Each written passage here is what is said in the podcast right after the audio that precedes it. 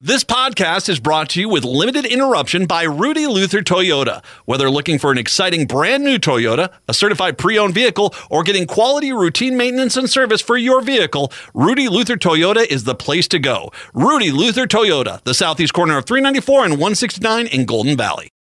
Subscribe to the podcast Beyond Politics. They host some of the biggest names and smartest minds. Beyond Politics is from a former Democratic congressman who helped ignite Barack Obama's campaign and a former campaign manager and political columnist. They go beyond the usual chatter on politics, news, science, and books. It's politics and everything beyond. On Beyond Politics, subscribe wherever you get your podcast.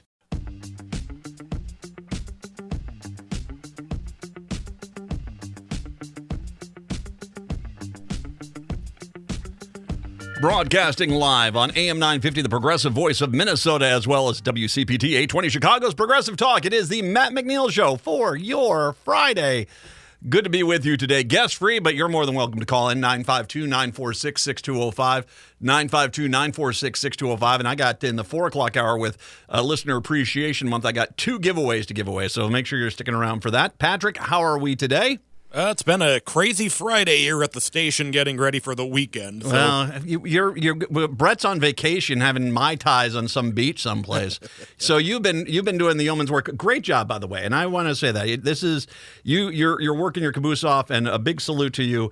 It was actually I had multiple when we did the listener appreciation event on Tuesday this last week. A lot of people were glad you showed up. It's like, oh, it's nice to put a, a name with a, a, face with a name there. So, uh, good job this week, and uh, well, Brett's going to be back next week, so prepare for more pain.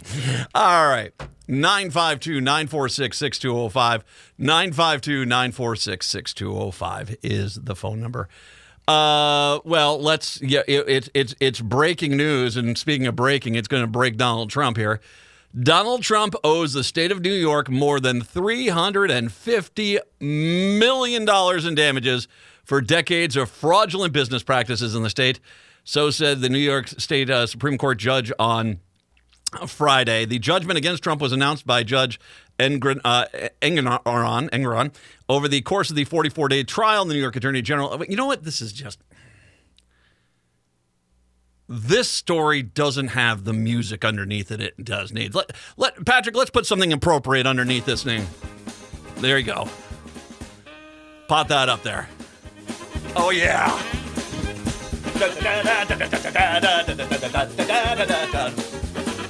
Oh yeah. 364, folks. Woo! In the immortal words of Senator Nature Boy Ric Flair, woo!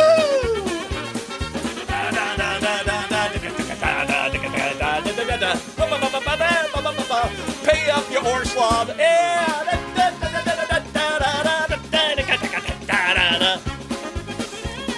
In the immortal words of Representative Randy Macho Man Savage, oh yeah!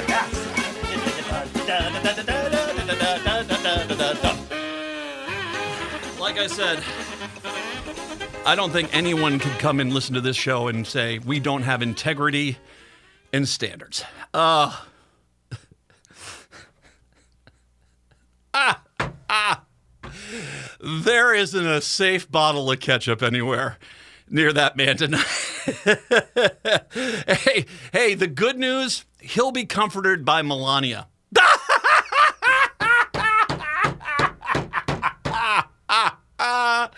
oh, good times, people. Good times. So let's just do the math here. Uh, time for our Math's Math Corner.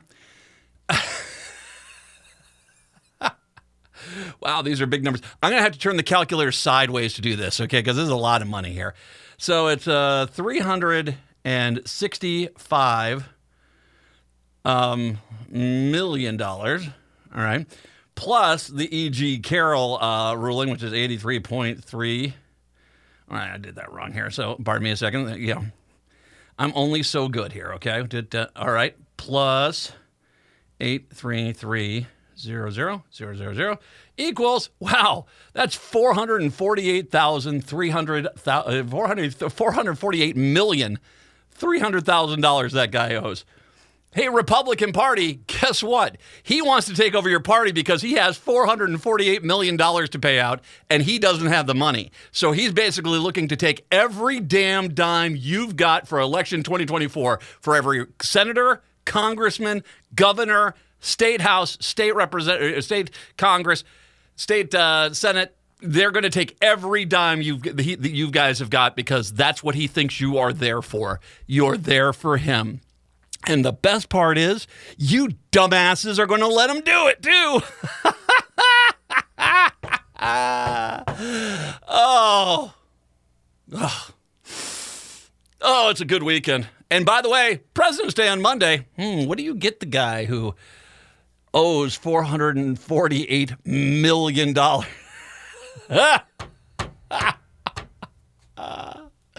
oh. Oh, happy days and good times. Uh, I know, I know. Dignity. um, over the course of the 44 day civil trial, New York Attorney General Letitia James uh, offered uh, office accused Trump of grossly exaggerating his wealth in order to secure favorable business loans by deceiving banks and insurers. That includes overvaluing Mar-a-Lago by as much as 2,300%. For example, and falsely claiming his penthouse at Trump Tower was three times larger than it actually was. James initially argued Trump and his affiliated businesses uh, should disgorge 250 million, only to increase that figure to a requested 370 million in a post-trial brief. The amount is no arbitrary figure, by the way. The Attorney General's office estimates Trump's fraud yielded to at least 168 million in illegal gains on his loan to purchase 40 Wall Street, 139 million related to the sale of the old post office in Washington D.C., 60 million from the sale of Ferry Point Golf uh, Club, and 2.5 million in bonuses paid to accomplices. Oh, it's nice when they have the story using the word accomplices, isn't it? Oh yeah. The judge found in an earlier part of the trial that Trump had indeed committed fraud for years. I mean, this was not even in doubt. I mean, when when you're not even listing the size of the apartment correctly. I mean, come on. It would be phenomenal if he had to sell Mar-a-Lago and we could turn it into something like the Barack Obama Southern Library.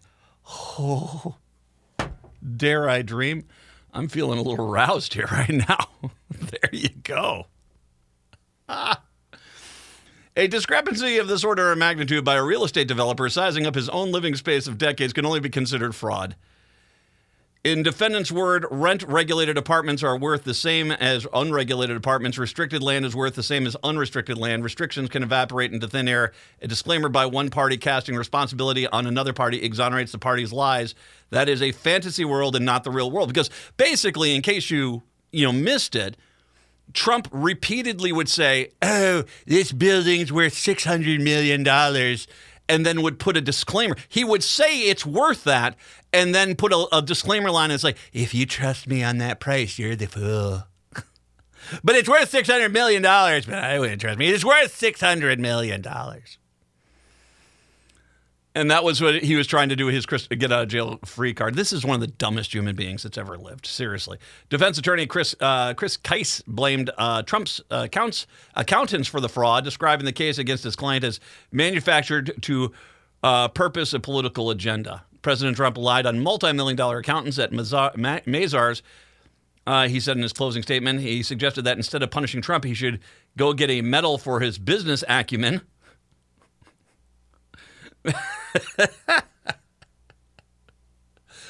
oh, Mazars. Once again, he's trying to take over the entire Republican Party so that he can take every single dime from them. Payoff. And reminder, this doesn't include his lawyers he owes money to. Which, by the way, there's like a, you know, a, uh, you know, like 60 of them at this point. This is just this is just for the findings. These are just the the penalties he has to pay at this point. Um, yeah, I know he's hurting. I mean, not baby in a cage hurting, but I mean, he's hurting today. But oh, boo hoo, little boo boo kitty. Boo hoo. Uh, Mazars, by the way, cut ties with Trump in 2022, warning at the time that the financial statements he prepared for Trump from 2011 to 2020 should no longer be relied upon. While it, on the stands as a witness, Trump repeatedly pointed to what he called disclaimer clause appended to those um, amendments or statements that he believed absolved him from responsibility for the accuracy. So, and, and by the way, if I'm not mistaken, one of them actually was added after the fact, which is, hello, hey, I know you signed this, but by the way, you're a fool if you believe me. But just say, glad you signed it. We would call it a worthless statement clause, he said at one point, seeking to diminish the value of the fraudulent claims. They were not really documents that the banks pay much attention to. Uh, the judge dismissed the argument as a pretrial ruling. Defendants' reliance on these worthless disclaimers is worthless. The worthless clause does not say what the defendants say it says, does not rise to the level of enforceable disclaimer, and cannot be used to insinuate fraud. Over the course of the months long trial, Trump complained frequently on social media about the lack of jury, conveniently ignoring the fact that his lawyers had, hadn't attempted to request one. Oh, every dime, worth every dime, Donald. He also repeatedly called it a hoax and unconstitutional, a witch hunt, China. Well, in addition to attacking uh, the judge and other court staffers on social media, Trump repeatedly violated a gag order intended to curtail those attacks, then demanded a mistrial, claiming in part that the order violated his First Amendment rights of free speech. In additional attempts to dismiss that, Trump's lawyers argued there wasn't evidence that Trump's uh, actions had caused public harm and that the statute of limitations had expired on many of the allegations. Oh, not really. No. 300, 300 and $64 million in the uh, fraud case in New York. He doesn't have the money. I mean, this is this is like a Casino Royale where the guy loses the well, you know, it's been out for a while. Uh, loses the poker game and basically doesn't have the money that he he, he used to, to you know to pay back people. So yeah, this is uh, yeah, Absolutely. Just delicious. If there is there any other rotting orange in the sun that you would rather see get absolutely dismantled like this because this goes to the core of who he is. And I, I don't get me wrong. The MAGA people are like, "This is the greatest injustice in the history of mankind." No, it's not. He he was he he was so brazen at his lies that it was easy to find him guilty and basically, and I and I am of the mindset he he basically threatened to he was trying to get one of his followers to kill the judge, in my mind, or the the prosecutor. He was he was trying to find someone there. He goes, see, there you go. Don't try to hold me accountable. There's consequences. But they didn't. They didn't see it that way. They just saw it as irresponsible behavior by a freaking 77 year old man who has yet to really ever be held accountable. But yeah, I'm feeling pretty good about things right now. Uh, that at least, you know, it, it, I'm going to tell you seriously, he's going to raid the RNC. He's going to go after the money that the Republicans have raised for this election and use that money to pay off his bills. And this is going to decimate the Republican Party down the ticket. This is going to decimate it. Wow. And this is not I mean this is this is just the tip of the iceberg. It's been another banner day for Republicans in this country. We'll talk about that when we come on back. 952-946-6205. It's the Matt McNeil show.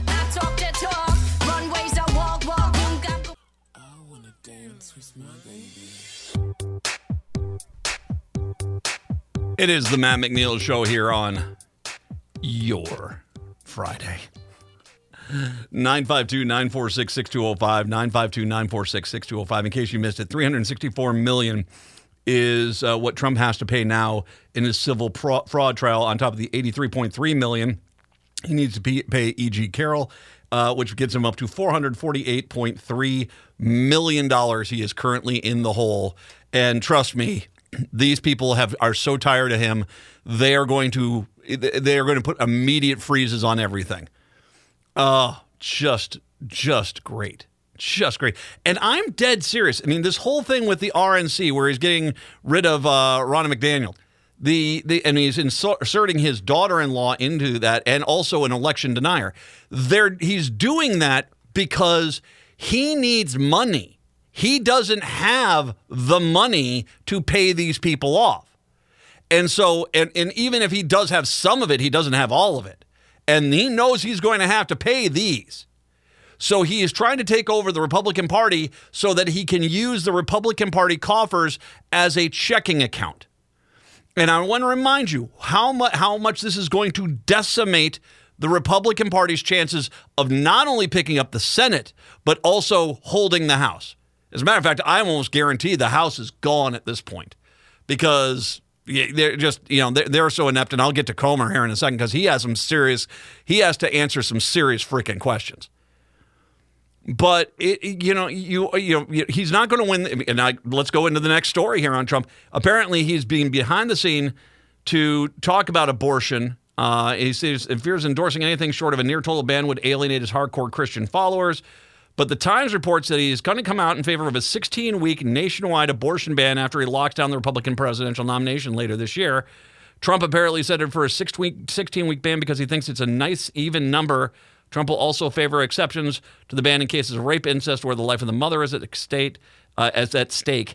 Uh, abortion is currently banned after 16 weeks in 20 states, including Mr. Trump's home state of Florida. The Times writes that type of ban that Mr. Trump has discussed privately would restrict abortion rights for the remaining 30 states, what is illegal beyond that point, and the question of exceptions limits the life of the mother, also controversial.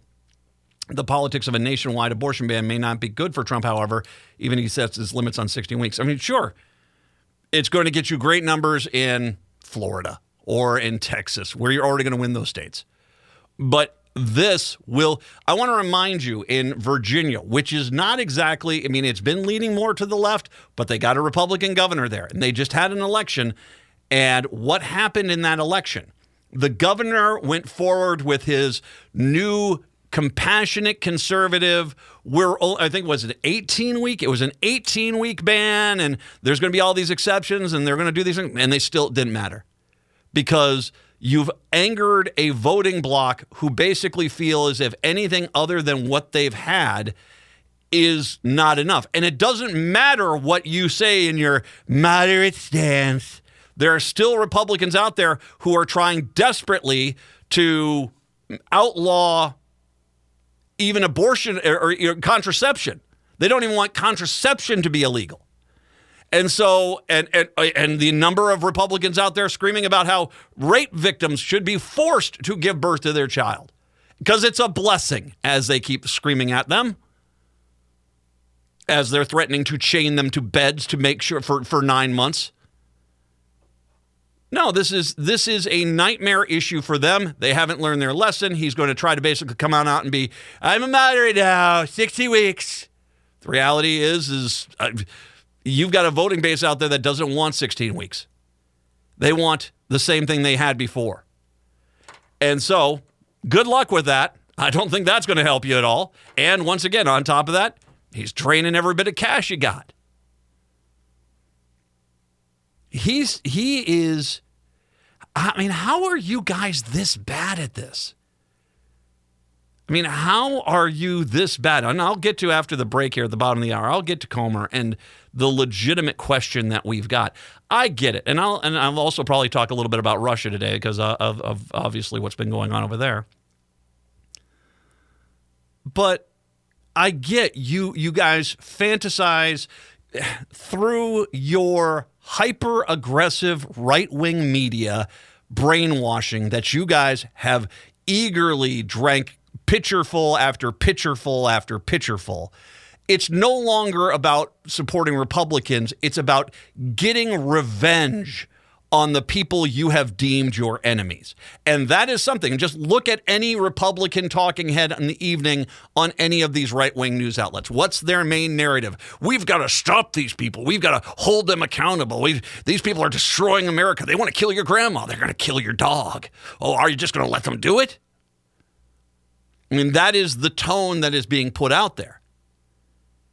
And so you've got this blind obedience to this which the reality is is I, I think it, it, this this this party has gotten themselves into such a a problem zone. I don't think outside of losing across the board, even with gerrymandered districts, it will do anything for them to stop what they're doing. I mean, it it kind of similar to when Grant became president back after Johnson. I mean, Republicans, for the most part, for for quite a few years, were you know kind of really the party of choice. That was that was there. I mean, it's it's been as well. I mean, it should be mentioned that the Democratic Party had a run like that too, especially FDR into Truman. And it's interesting if you go back and listen to radio shows from those times, they talk about how the Democrats, you know, pretty much everyone's a Democrat at that point. And so it was, you know, the Republicans by embracing the the racism of the South and the in the Dixiecrats basically turned that around. But the reality is, I think the Republican Party, if not for the obscene uh, money advantage, if not for the gerrymandered districts, if not for the Supreme Court that seems to be in the bag, they would have already become a secondary party in this country. But right now because you guys can't seem to learn to get out of your own way. Donald Trump is now on the verge of making you irrelevant, even with gerrymandered states, even with counties where you know that the, the, the, you've rigged it to where the, the, the Republicans should be able to win with a turnip with an R next to its name. And if you are a Republican and you're like, because once again, Donald Trump expects the Republican Party to pay this. He is putting into motion the, the, the, the, the vehicle in his daughter in law at the RNC to do just that pay his legal bills, pay his civil fines. And so you're going to be looking at people like Pete Stauber, and you're going to be looking at uh, Opie down in one and probably fit. Well, if Fischbach, they'll say no because you're just you're in a real red district, so you should be able to win that. Emmer will get his money, but if you're Finstad or if you're for for Stubby up there and ain't, if you're either one of those two, I guarantee you your money's about to go to the state of New York or E. Jean Carroll or to a lawyer. That's where your money's going. Ugh. It, it's I, and I the, the, hits keep on coming. I got more to get to here. 952-946-6205, 952-946-6205. We'll take a break. Come on back. It's the Matt McNeil show right here on AM 950.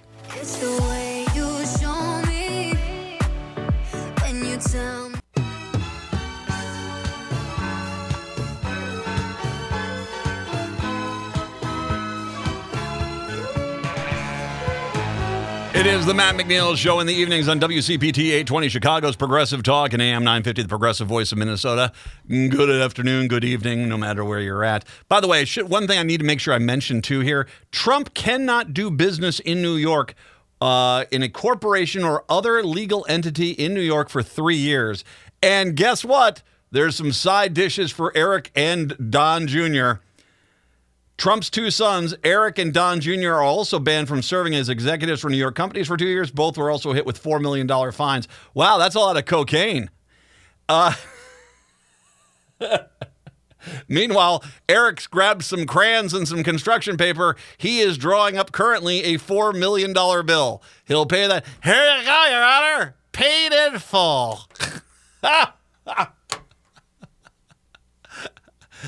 oh.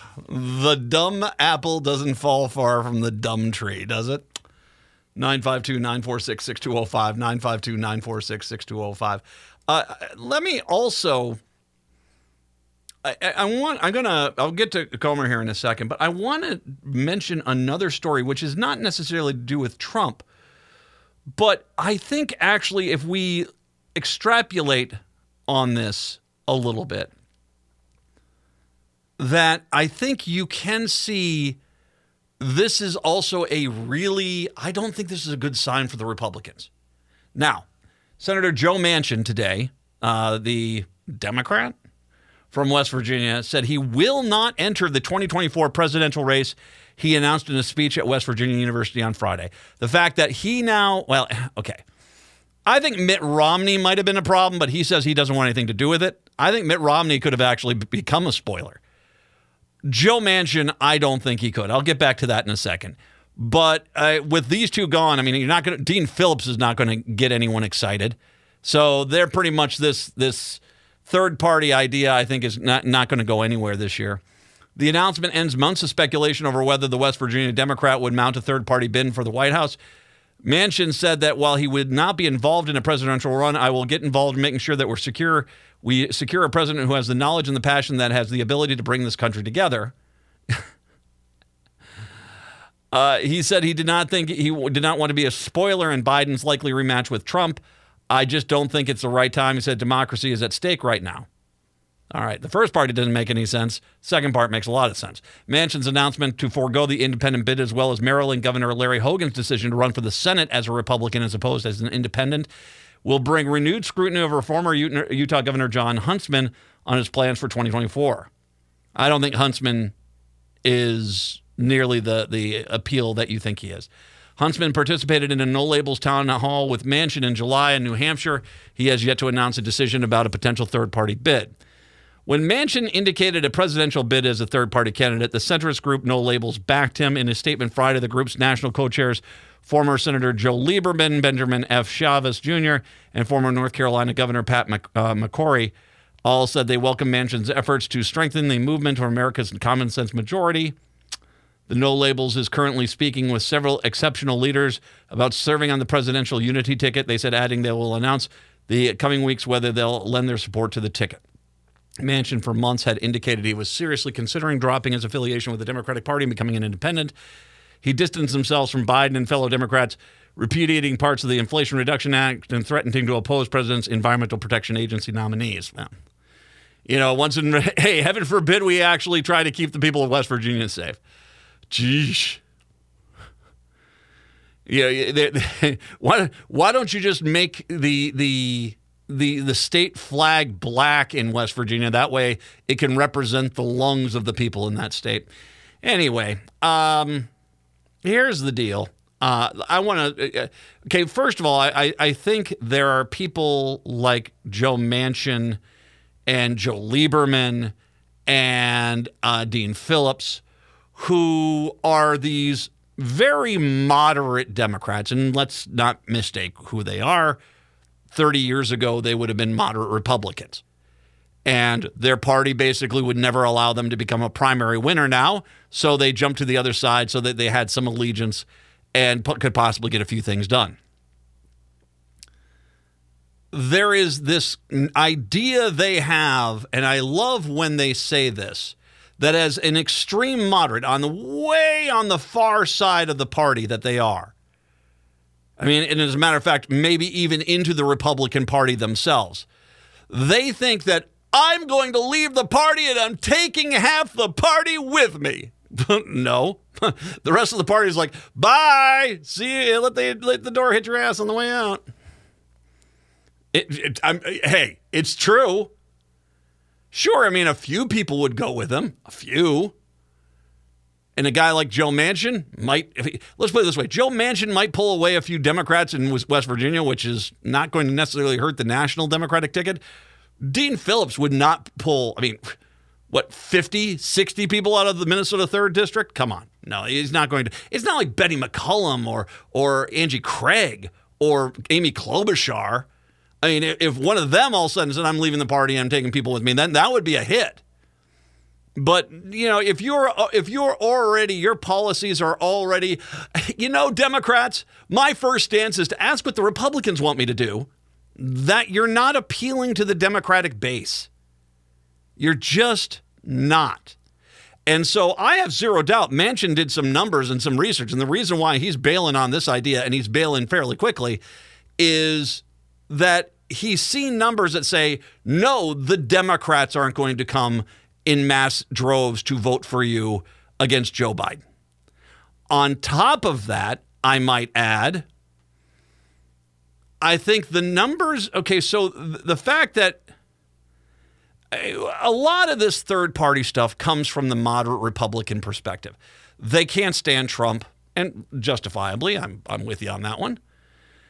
They can't stand Trump. They know Trump's evil. They know Trump's wrong. They know Trump's destroying the Republican Party. And they desperately want to put some option out there that has a chance to win that's not Donald Trump that does represent the right. I mean, it's kind of what happened to the Independence Party because once the Independence Party in Minnesota got um, got kind of sidetracked because their their convention got overrun by a bunch of far right loon balls, what happened to most of those guys? The middle of the roaders.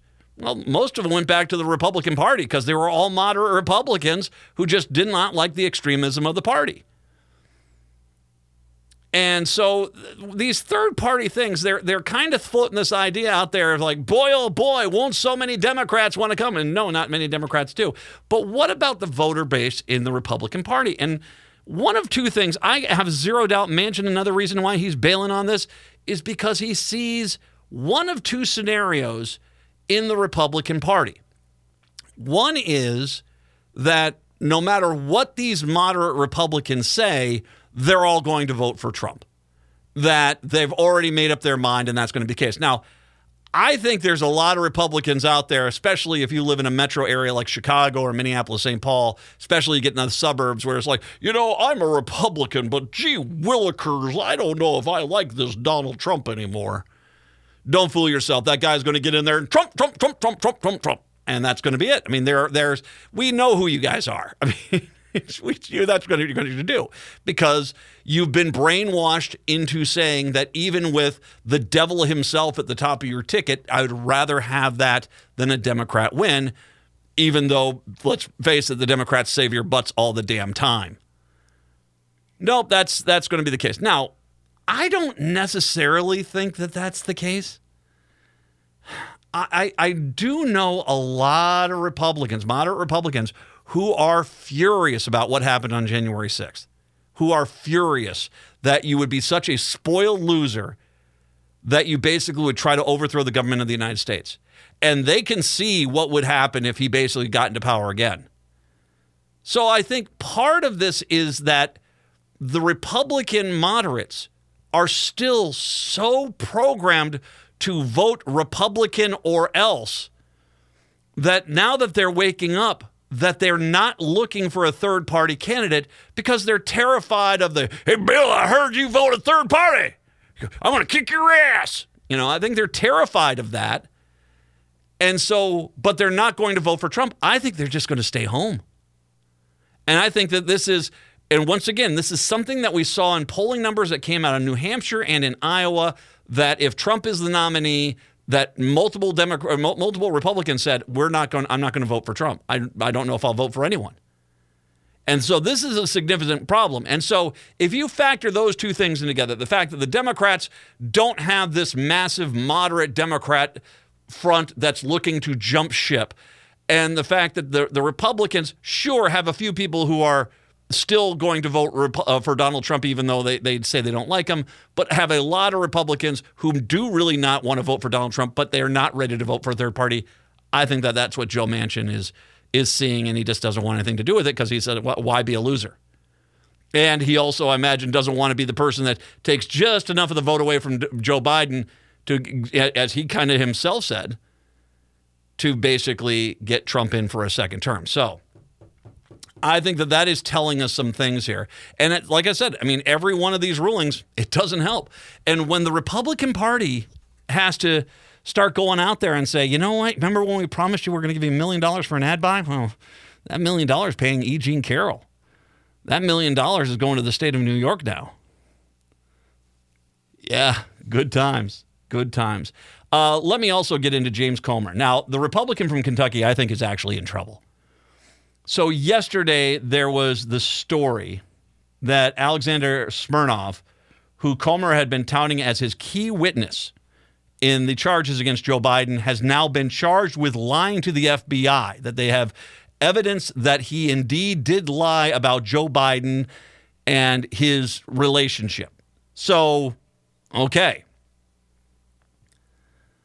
In response, eh, his, his investigation has suffered a major blow when that was announced.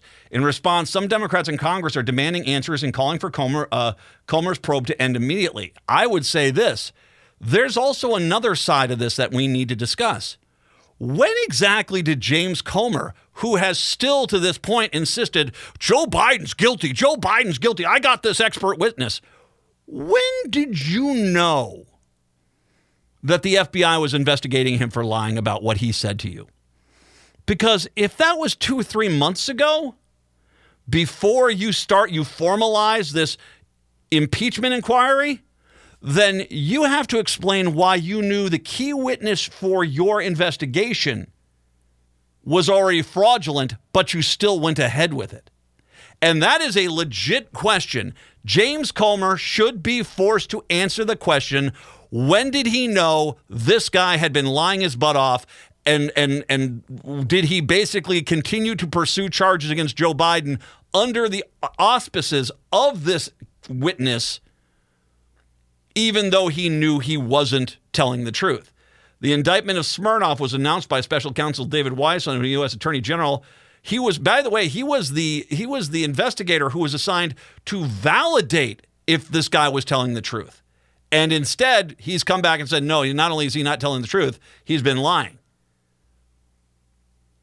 According to the FBI, FBI according to Newsweek's uh, uh, Darragh Roche says Smirnov manufactured false evidence against Hunter Biden.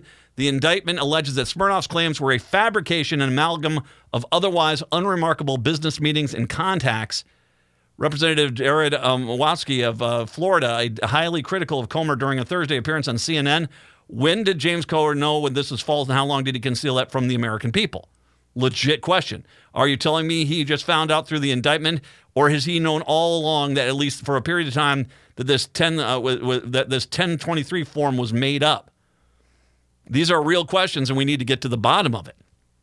Representative Robert Garcia, Democrat from California, also calling Comer out on Twitter, Garcia posted James Comer led, inform, uh, led lead informant in his sham impeachment against POTUS was just indicted for lying and making up his claims. We demand Comer apologize to the president and his political stunt immediately. What a joke.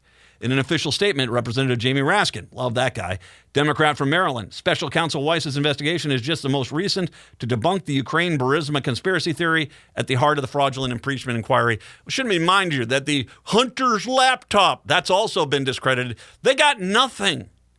But I think it's more important is this when did James Comer, when was he informed that indeed that this whole thing was this this whole allegation was made up, was fraudulent. It did not exist. Because the reality is is I think if he knew for a while and he didn't he kept this going, well, then he should be held accountable. We'll take a break, come back. It's the Matt McNeil show.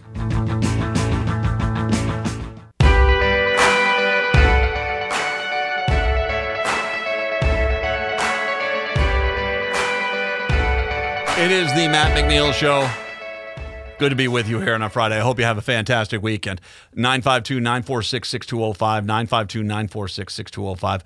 Uh, Joe Biden has absolutely come on out and declared that, uh, of course, Vladimir Putin is guilty of Alexei Navalny's death. I have zero doubt of it. As a matter of fact, if you've not seen it, there was a video that was posted, and who was this by? Brian uh, uh, Krassenstein, who posted this video of him yesterday, uh, uh, uh Navalny yesterday looking fine. And supposedly he died, and they, they are it, it's clear that they poisoned him, they shot him, they did something to him. I mean, it's. It, I want to remind you of the brazenness of Vladimir Putin. And once again, this is one of the reasons why Trump and his supporters love him because they wish they could do stuff like this. And I'm dead serious. And if you, if you if I'm wrong, then stop acting like this worshiping him. I mean, for God's sakes, you know, Tucker Carlson hasn't taken his knee pads off as has done his trip to Moscow.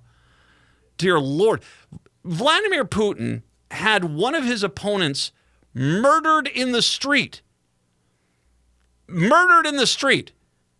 And it was on camera. And if you did not see it, they murdered him. An ambulance came by, picked him up, the, the victim, put him in the ambulance, that left right after. I mean, the car that just shot him was still there, for God's sakes, when the ambulance got there. They picked him up, got rid of him, and then they sent street cleaners down to not only scrub the street, but the sidewalk where he was shot. And his argument was, well, that was a scheduled cleaning operation. You, you can't expect us to basically, you know, have have have you know not cut that off. Gee willikers, we got to keep the streets clean. And by the way, I found out after the fact that Moscow rarely clear, cleans its streets, apparently. It's not something they do often. And so it was clearly a setup. But they, you know, Republic, the, the MAGA Republicans love that because that's what they love Trump for. It's, I'm going to get revenge on the people that I feel have wronged me. And yeah, for some of them, that's start shooting. And that's for God's sakes. I mean, that's you know Abbott down in Texas and and Kristi Noem over in, in in South Dakota. And when she gets time, because sweet Jesus, apparently no one wants to live in South Dakota, and she has to work every friggin' job over there. You know, is she going to release these? I'm working at the Arby's in in in, in Rapid City. Who who doesn't like curly fries? Bring back the potato cakes. So uh, the world leaders have basically Biden. He squarely cast blame on uh, Vladimir Putin for the death of Alexei Navalny. The U.S. has not independently confirmed Navalny's death, but Biden said he has no reason to not believe it's true. Yet no more proof of Putin, uh, Putin's brutality. I will say this: if it's not Putin, then they need to explain why there's images tonight of in Moscow of people just trying to put flowers down at memorials for Navalny and they're all getting arrested across the entire country of Russia. They're all just getting arrested just for trying to show some sympathy for Navalny. Make no mistake, Putin is responsible for Navalny's death. Biden said in a speech from the White House, We don't know exactly what happened, but there is no doubt that the death of Navalny was the consequences of Putin and his thugs did. Biden described Navalny 47 as brave, principled, and dedicated to building a Russia where the rule of law existed. He actually recorded a video, which is out. You can find it for if he was killed by Putin, which, so that. I don't know where you get idea I might do this, says Vladimir Putin, as the guy he just murdered released a video that said, in case Vlad kills me. It it's yeah, that you know, if if your hero is Vladimir Putin, you are a sick, twisted jackass. Period. End of story. Now, in, I did mention Tucker Carlson. If you haven't seen that little, you know, polisher and what he's doing right now, he is running across Russia. He he does what was was what was this? He just acted like you know a 12 year old girl meeting Taylor Swift when he got to see Vladimir Putin. It was pathetic. But now he's running around talking about how great Russia is. So he stops by a grocery store and he buys a bunch of stuff. And he says, It's so much cheaper here. And of course, immediately the readers adding context to the video over 60% of Russians spend half their salary on food, according to the Russia state owned news agency TASS. The average wage in Russia is 73,383 rubles per month, which is $791 in today's exchange rate. The average Russian makes basically less than $800 a month. The reason why the groceries are so cheap over there is if they charged them any more, no one would be able to afford them, even when spending half of their salary on them. He also did a video where he went to McDonald's and and he went over to the, the equivalent of the McDonald's over there and got it said two hamburgers, a fry, a drink, and a piece of pie, and he said it was seven dollars. It's so cheap. Now I'm I'm sorry. I mean that that doesn't sound like it's cheap here, at least. That sounds like it might be similar in price, might be even a little bit cheaper here. So I don't know what he's trying to do, but same thing. It's when you look at the factoring it in with the what the Russian average Russian is paid, that's actually a pretty expensive meal for most of them out there. So if you hear somebody defending Russia, I just want you to do me a favor at this point. Presume they're getting money from Russia. Okay? I, I don't know if you followed my A to B there line, but if they're praising Vladimir Putin, they're probably getting paid by Vladimir Putin to praise him. That might be money being routed through places like the NRA to Republican candidates. Not all Republicans, a lot of Republicans are very much against Vladimir Putin and realize how horrible he is. But there's a lot that love to bankroll him and you know carry his water for him. And so I want to make sure you you you keep that in mind because you know what? He's horrible. And you know, I hope the guy burns in hell for what he's trying to do in Ukraine and in the Ukrainians you keep kicking his ass, please, please. But all this stuff, this is just a despot. And once again, MAGA Republicans love it. Love it. Uh, Chicago, have a great weekend. We'll see you on, uh, on Monday. Minneapolis, St. Paul, hour two up next. Easter Lent draft for Fish Fry Fridays. Uh, the Matt McNeil picks in the first round. Holy Family in St. Louis Park. I'll be over there tonight getting some fish, man. All right. There. Maddie happy. Yay. Oh, I've already got. And by the way, can I say thank you very much to a lot of people who've uh, put put out some suggestions. I'm I've I've done a few in Minneapolis that have been suggested. I have not been able to get over to St. Paul to do a fish fry fried over there. I'm going to try to get over to St. Paul this year. So if you got a good one in St. Paul, let me know. I'm looking for and, hey, don't get me wrong. I, I, I, saw the the post from Hazel's Northeast, a great radio, uh, great advertiser here on AM 950, uh, part of the Eat Local group, and uh, they've got a fish fry event going on tonight. It's one of my favorite things. Uh, so you can stop by, get something there. Let me know what churches are having it, having it, and yes. Also, I do want to make sure I mention uh, that today uh, we here it is uh, Listener Appreciation Day, and boy, do I have a humdinger for you! I believe is the uh, correct term. Uh, this is a um, we got two giveaways this hour. Two, two, two. I say two giveaways this hour. Uh, first of all, we're going to be giving away a pair of tickets to the History Theater. Uh, you get to choose between a unique assignment or uh, blended the Kim Loo sisters. Uh, the, both those performances going on at the History Theater. So you get to choose one of those to go to. Also, this hour, we'll be giving away a pair of tickets to go see Lewis Black, Goodbye Yellow Brick Road, the final tour on Friday, April 26th at Mystic Lake. So make sure you listen for your chance to call in there. 952 946 6205. 952 946 6205. What was the name of the Ben Stiller superhero vehicle with him? William H. Macy was in it. Jenny, uh, Janeane Garofalo was in it. Do you remember this movie? I don't remember oh, the name God, it. It was, I can't remember.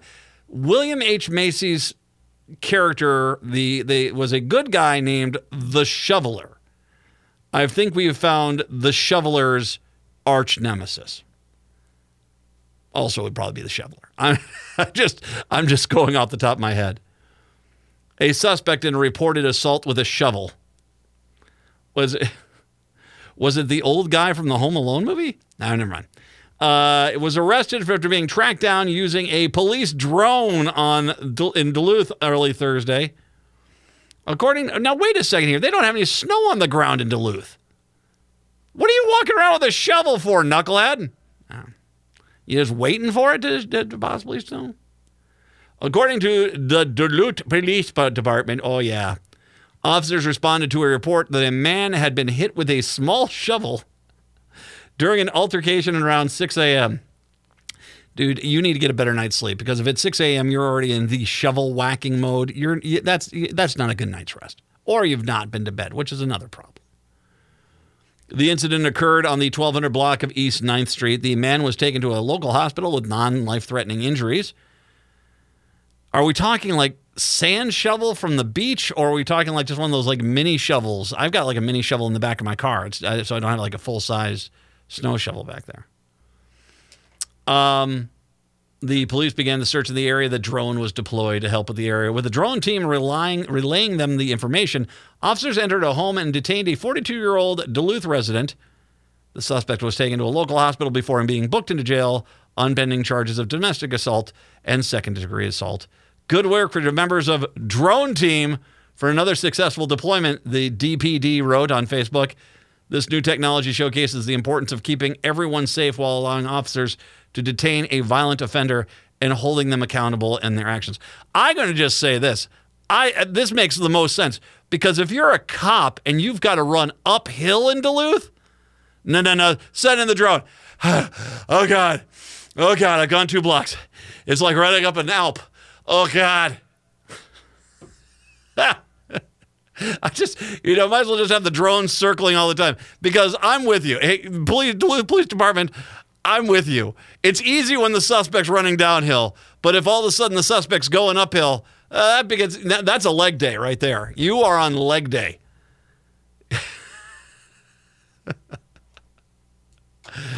Get him, droney. 952 946 6205. 952 946 6205. So, I am going to bring up a story from the Reformer, and I'm going to break it down a little bit here because there is a time, there are times where the best intentions, the best intentions lead to somewhat negative consequences.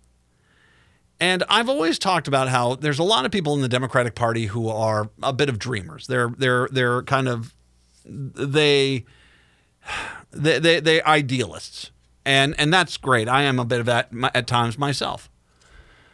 But what ends up happening is you can create a situation where through your you know the, the, your beaming smile and your pats on your back as you do something that you feel is righteous and and and good for the people end up creating a much larger problem which frankly doesn't address the whole problem anyway now let me get into this because i don't necessarily di- disagree with what this bill that has been put forward by emma greenman uh, dfler from minneapolis I don't necessarily disagree with it at all.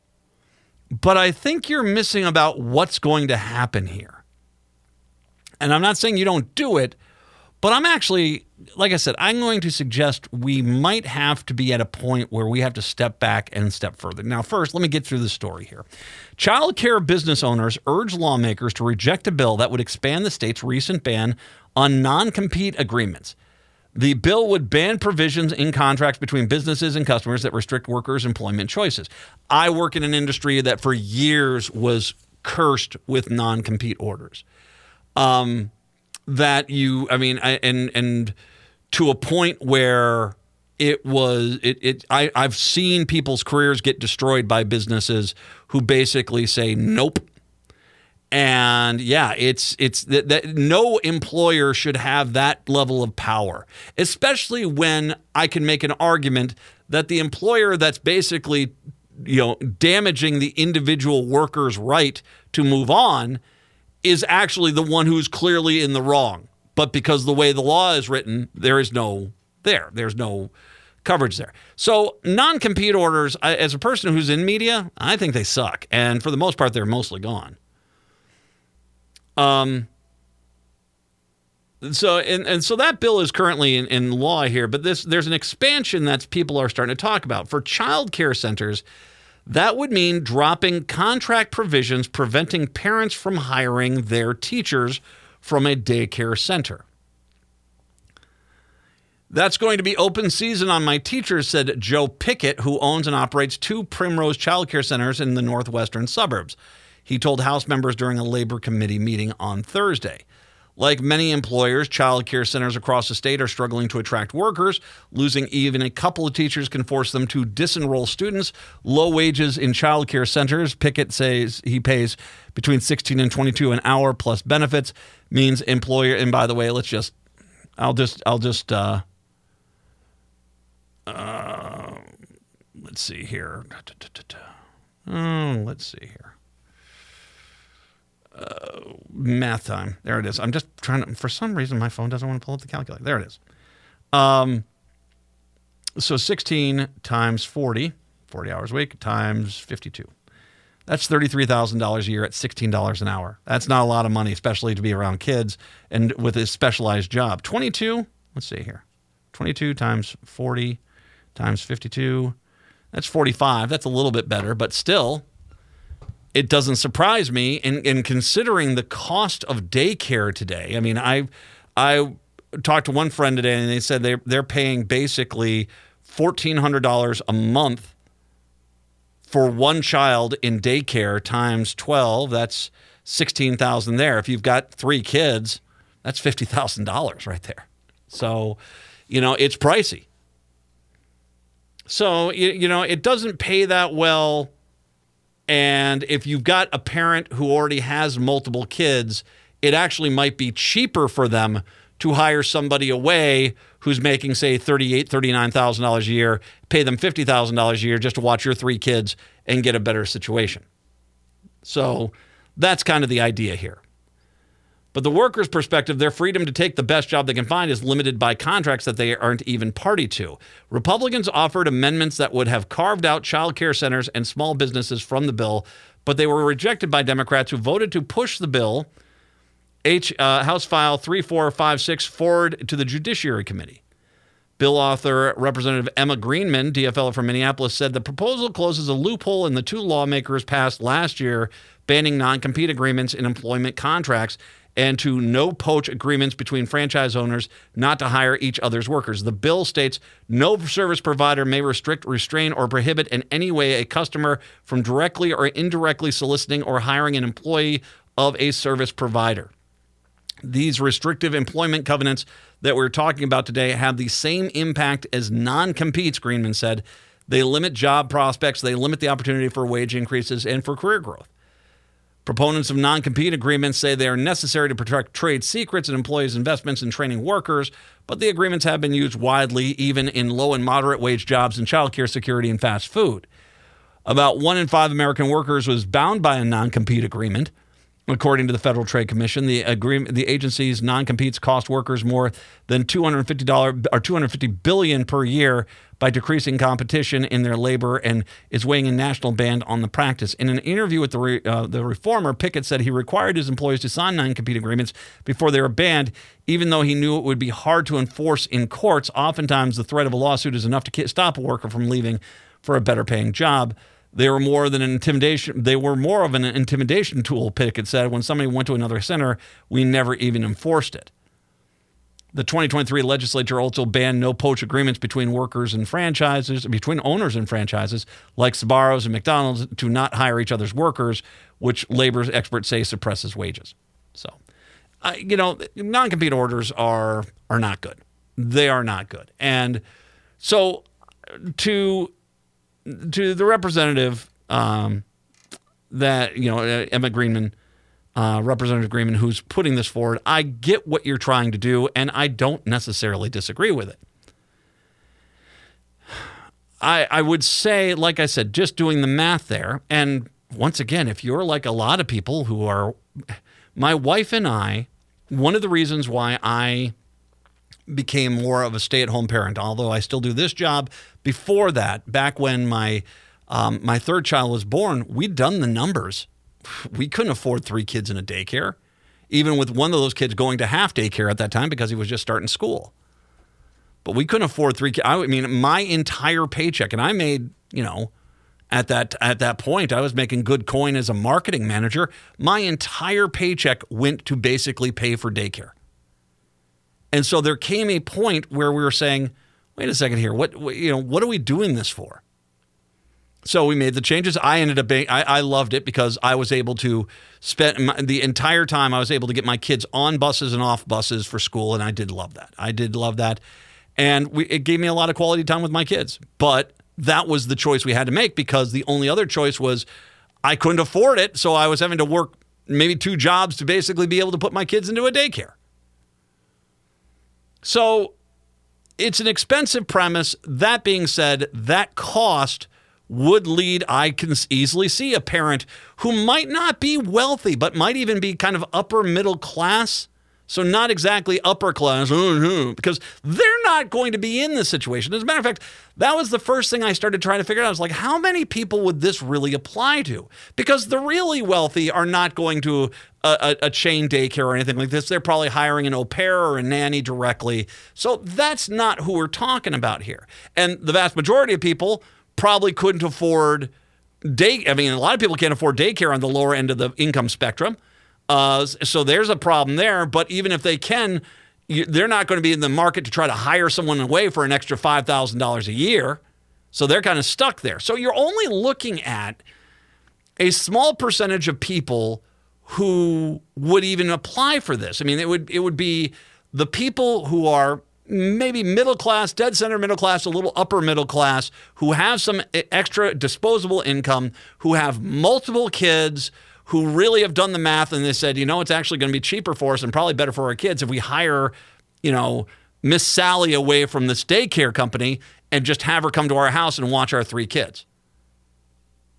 How many times would that even come up in, in a case? And I'm not saying it's it should be kept just because it's a minimal thing, but this is an, a carve out for a relatively small amount of people. I'm going to guess 100, maybe 200 employees, maybe. But it is a carve out. And once again, that's not saying it's not a good idea. It just is not a lot of people would benefit from this rule change. And I have to tell you the truth, I am a little bit concerned about the negative impacts of this and what that would do to a much larger portion of people. And I'll come back and I'll talk about that in a second. But let's first, Patrick, are we ready to do this? Let's do this. Let's do it. All right, I got a pair of tickets to the History Theater. Uh, that are, this is your choice of a unique assignment or blended the Kim Loo sisters. Each of those performances going on, you get to choose which one you want to go to. The History Theater, I got a pair of tickets right now for Listener Appreciation Month. 952 946 6205. 952 946 6205 is the phone number. Caller number five, you're going to win a pair of tickets to the History Theater. Good luck. 952 946 6205. Let's take a break. Come on back. It's the Matt McNeil Show right here on AM 950.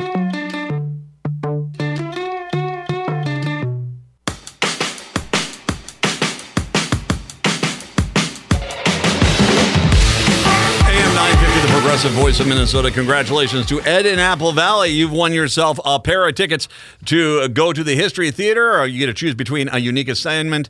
Uh, or blended the Kim Loo sisters story. Uh, so you get uh, your choice of which one of those shows you want to go to. Congratulations, that's the History of Theater tickets. A little bit later on, I'm going to be giving away a pair of tickets to go see Lewis Black. Goodbye, Yellow Brick Road, the final tour at Mystic Lake on April 26th. Uh, I should mention, uh, listen to Robert Pilot and Native Roots Radio. Listen to Ghostbox Radio with Greg Bakken. They've got stuff too, and we've got the, the listener appreciation month going for a few more weeks here too. So listen all next week. We'll have more giveaways next week right here on AM 950 952 946 6205. Now, getting back to the non compete. By the way, isn't it funny?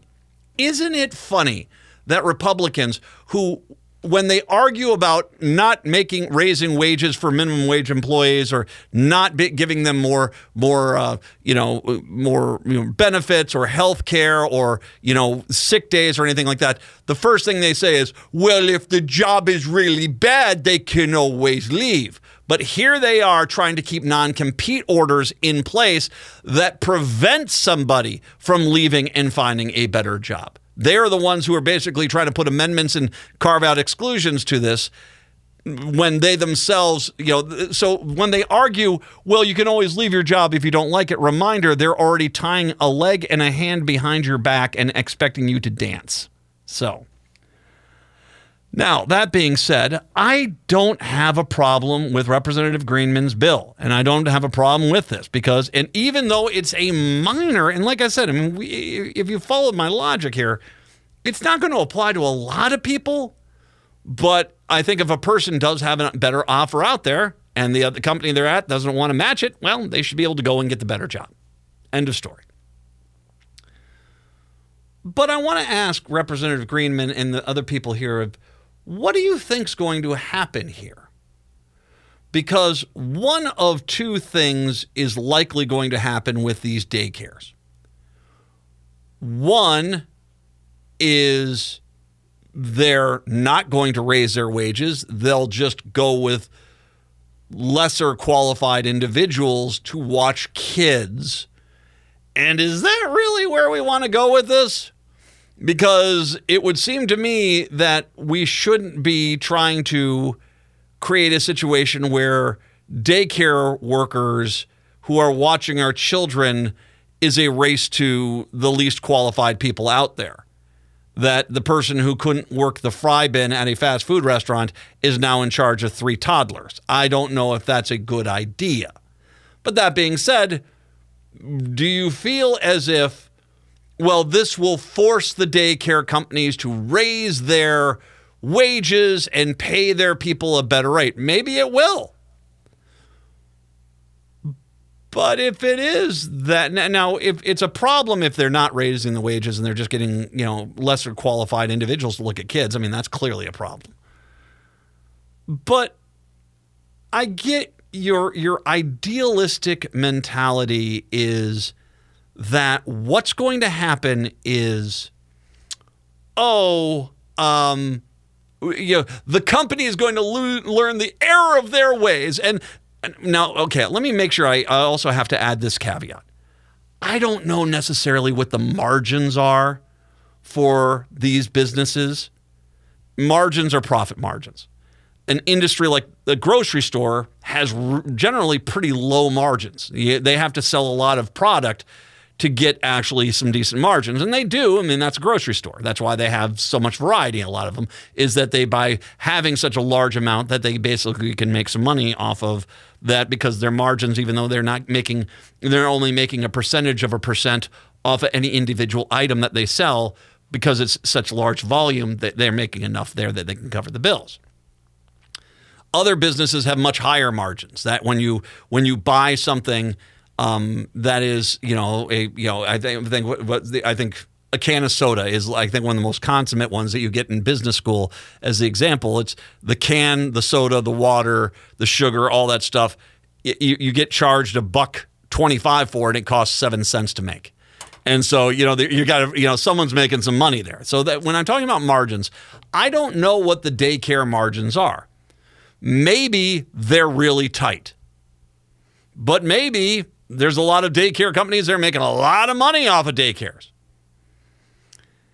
And once again, going in the same sense of if they're not going to raise their wages because they're just going to get worse employees, that's a signal of a problem in the industry. If the margins are so tight that losing a qualified individual is going to cripple them, that's another sign that the industry itself is in trouble. But let's go to the third option because this is what I think idealists and dreamers have in set. That you pass this bill and you say, you can't stop these people from getting a better job. And you think that a business, if they have a high margin, they're going to come out and like, well, I guess we'll take a little less profit put money into these wages and we'll increase our wages to be more competitive and stop this from happening. And everybody's arm in arm marching into the sunset. Play the music, roll the credits. Da da da. We've won. No, that's not going to happen. That's the idealist dreamer mentality. That's not the real world. What's going to happen is no matter what their profit margins are, they're not going to cut into them to basically try to keep these employees there. So, what they're going to do is raise the costs. So all of a sudden, that daycare, which was $1,000 or $2,000 or $1,200 or $1,500 a month, is now $1,700 a month, is now $1,800 a month.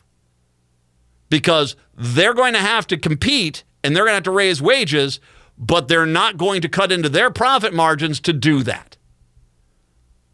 So, sure, you're getting rid of these the, the, the, these these kind of regressive non-compete or, uh, you know orders is a good thing and could help 100 maybe 200 people total.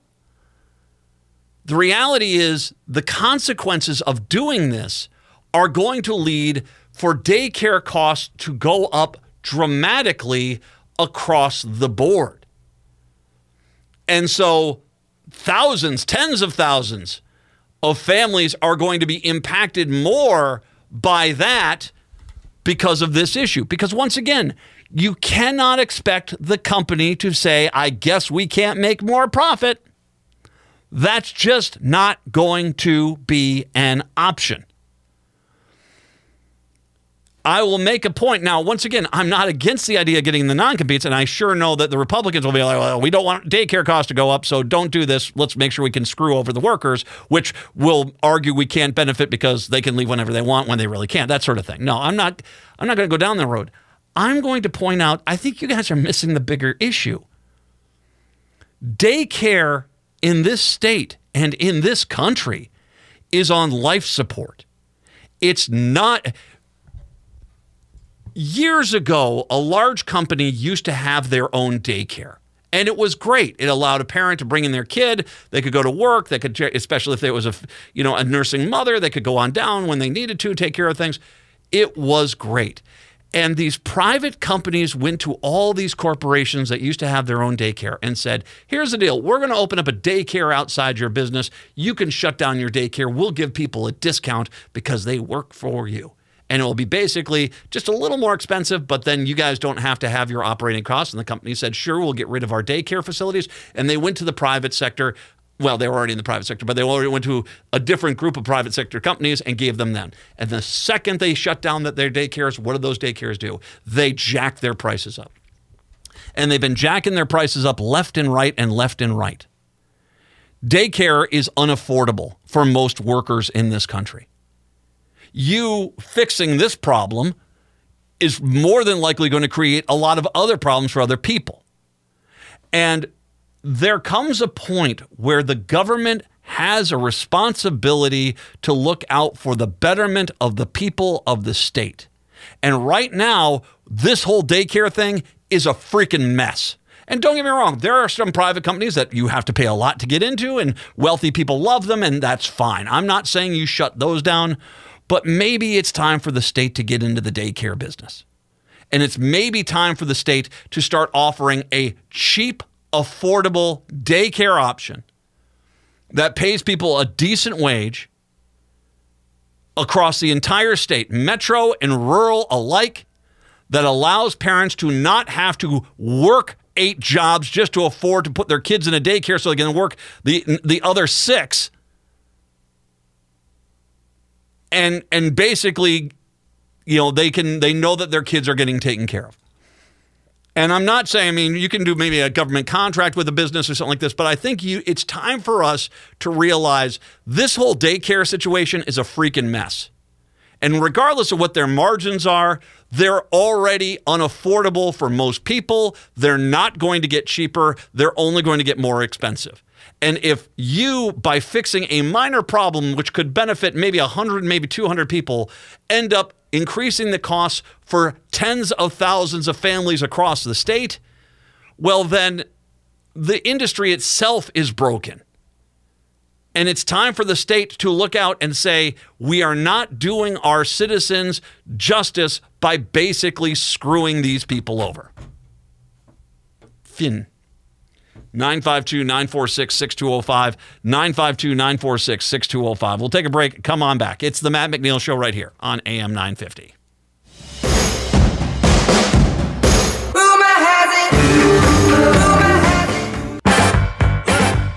Let me tell you. You my little boo thing. So I'll give a hoot what you do. Say, girl, I know you a little too AM 950, the progressive voice of Minnesota. It's the Matt McNeil Show. 952 946 6205. 952 946 6205.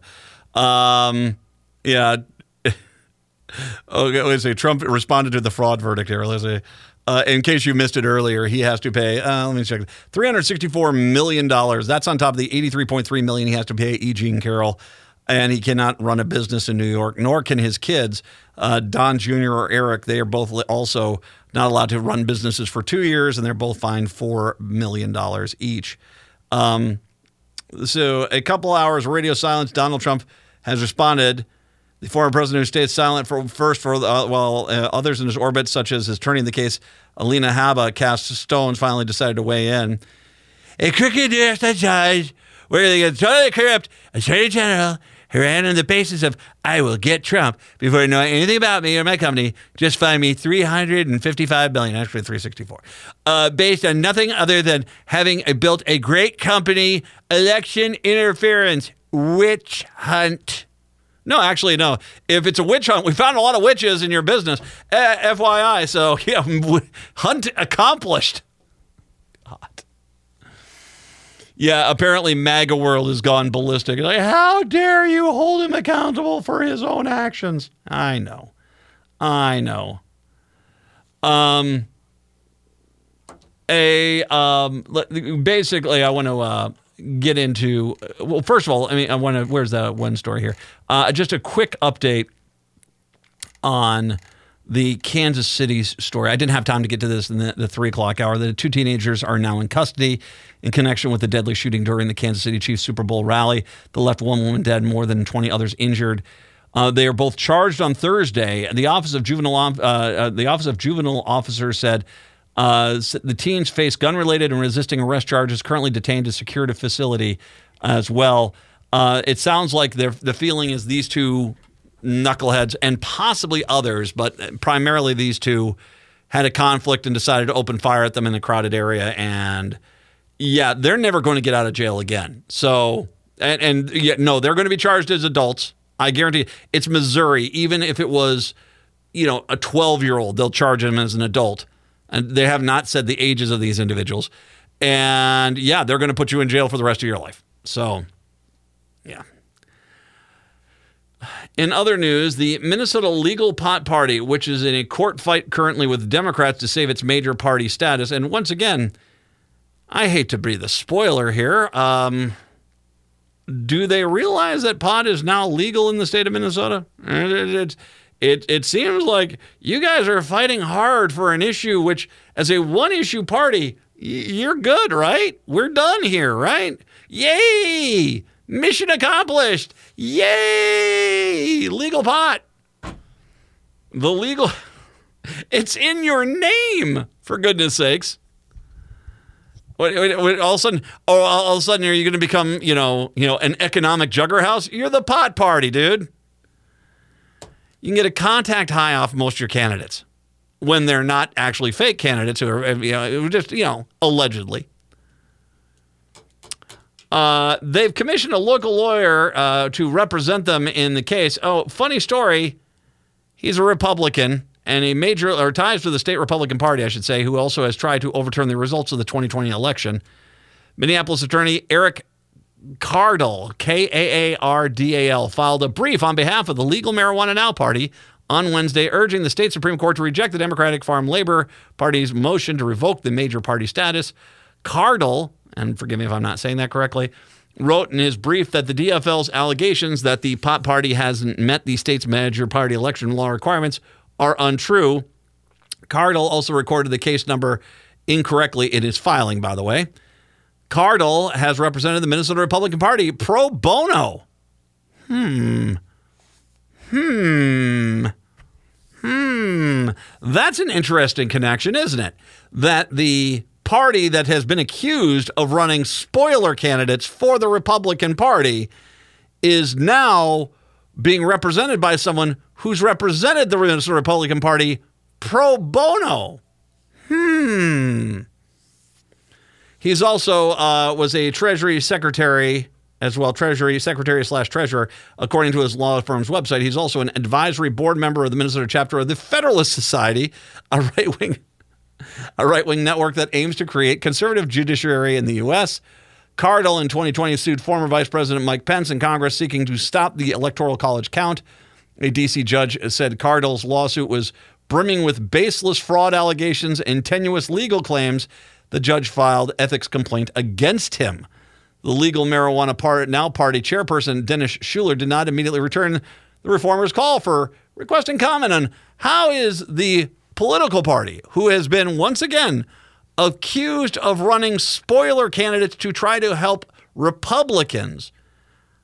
Um, now being represented by a guy who seems to have a lot of close ties with the Minnesota Republican Party. Democrat and and by the way, once again, the uh, the the legal marijuana now party you know, legal marijuana it's it's over. We we're done here. This is like paving road party. We won't we won't stop till the roads are paved. Well, have you seen the roads? They're they're paved. They're not you know out in the country sure but you know yeah we got most of the roads. Go team go. We're done here right? I, I want I, I I just I don't quite get what this whole thing. You would think that they would themselves saying, "Yay, mission accomplished," and turn off the lights and head home. Democrats have an interest in seeing the legal marijuana now party, one of two parties established to legalize what is now legal, lose its major party status. Republicans have at times seemed to collude with the pop party candidates in an effort to siphon votes away from Democratic candidates in close congressional and legislative races, enraging some Democrats. Major party status uh, confers significant advantages, especially ballot access, negating the expensive and uh, onerous process of collecting signatures to appear on a ballot. Okay, once again, you've done what you try now to accomplish.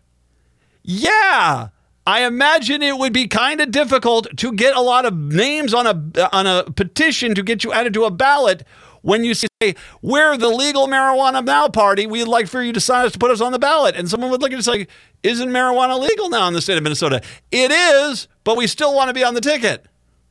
Why? Uh, I don't know. Too much stress, man. I need a joint. All right. Uh, the DFL party, in its petition to the Minnesota Supreme Court, alleged that the Legal Marijuana Now party has illustrated disregard for the state's election law, in part because one of its candidates for the presidential primary did not consent to being on the ballot. The DFL now, in its brief, said Secretary of State Steve Simon made an error in certain marijuana now is a major party and is asking the Supreme Court to order Simon to bar the legal marijuana now from nominating a presidential candidate. On Wednesday, Attorney General Keith Ellison, on behalf of Simon, submitted a brief saying that Simon did not make a mistake in certifying the pot party. Ellison in the brief said that the state law doesn't authorize Simon to investigate the factual accuracy of a party's petition of a major party status. Ellison also noted the law doesn't revoke a party political party's major party status based on the DFL allegations. Simon declined to take a position on the current merits of the DFL's position, according to the filing. Okay, so that maybe this is what it is. And once again, this is a political party that has been accused in the past of trying to run spoiler candidates for the Republicans to benefit the Republican ticket. And so maybe what they're trying to do is get someone on the ballot from the Legal Marijuana Now party just to be able to, you know, so they can try to siphon a few way, votes away from Joe Biden. It would explain a lot why a let me, let me just scroll back here. Uh, he is he represents the Minnesota Republican Party pro bono. Is submitting briefs for them. Um, he is also part of the Federalist Society, a right wing network that aims to create conservative judiciary. And once again, he had a case against Mike Pence laughed out of court and allegedly had ethics complaint filed against him uh, in the judge saying baseless fraud allegations and tenuous legal claims is the case. But now that guy is writing. Is it pro bono or is, or is the legal marijuana now party paying him? I there there's sometimes there's a thing that you can't it just it's undeniable and there's a stink on this. There's undeniably a stink on this. 952 946 6205. 952 946 6205. Let's give away our final listener appreciation prize for my show for the week. Uh, it is a pair of tickets. Lewis Black, one of the funniest people. And by the way, do you see he's back in uh, uh, Inside Out? The, the they're doing the sequel Inside Out 2. He's back as anger in that too. I'm look. I saw the ad in the Super Bowl. Looking forward to that. I love Lewis Black. Lewis Black is got the Goodbye Yellow Brick Road, the final tour coming to Mystic Lake Friday, April 26th. I've got a pair of tickets to caller number five right now 952 946 6205. 952 946 6205. Caller number five, you'll win those tickets. We'll take a break, come on back, wrap up the show for a week. When we do return, it's the Matt McNeil Show on AM 950. Disco stick, let's have some fun. This beat is sick. I wanna take a ride on your disco stick. Yeah, your love has set me free. Now nothing's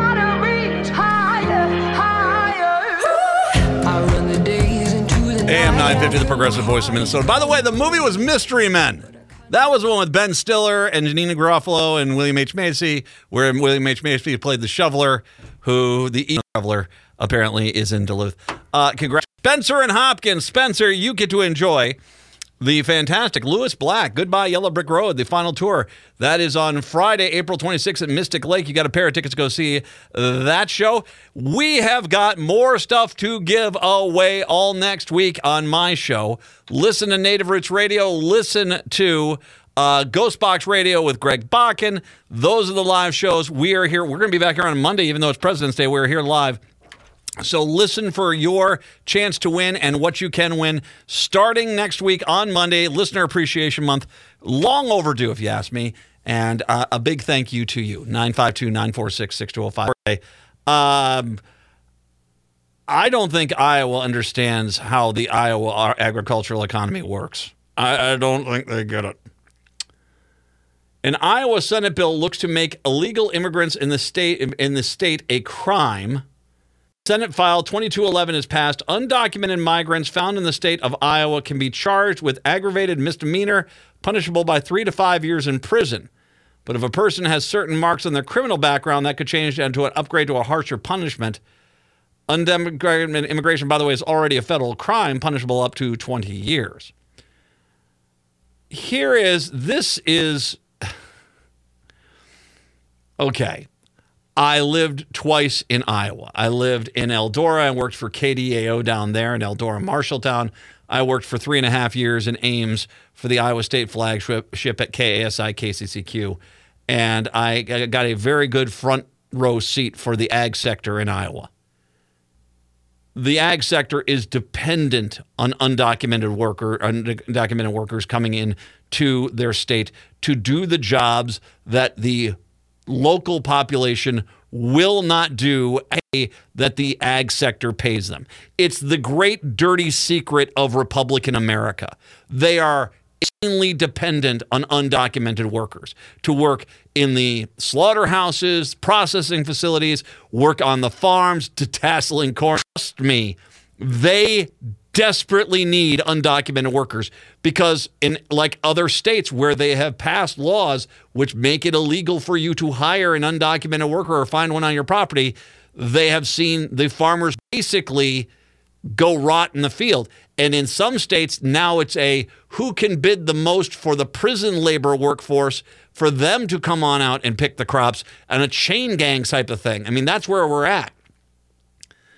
I am going to guess the ag sector is going to say, hey, Republicans, eh, I know you guys like to talk big talk when it comes to cracking down on immigration.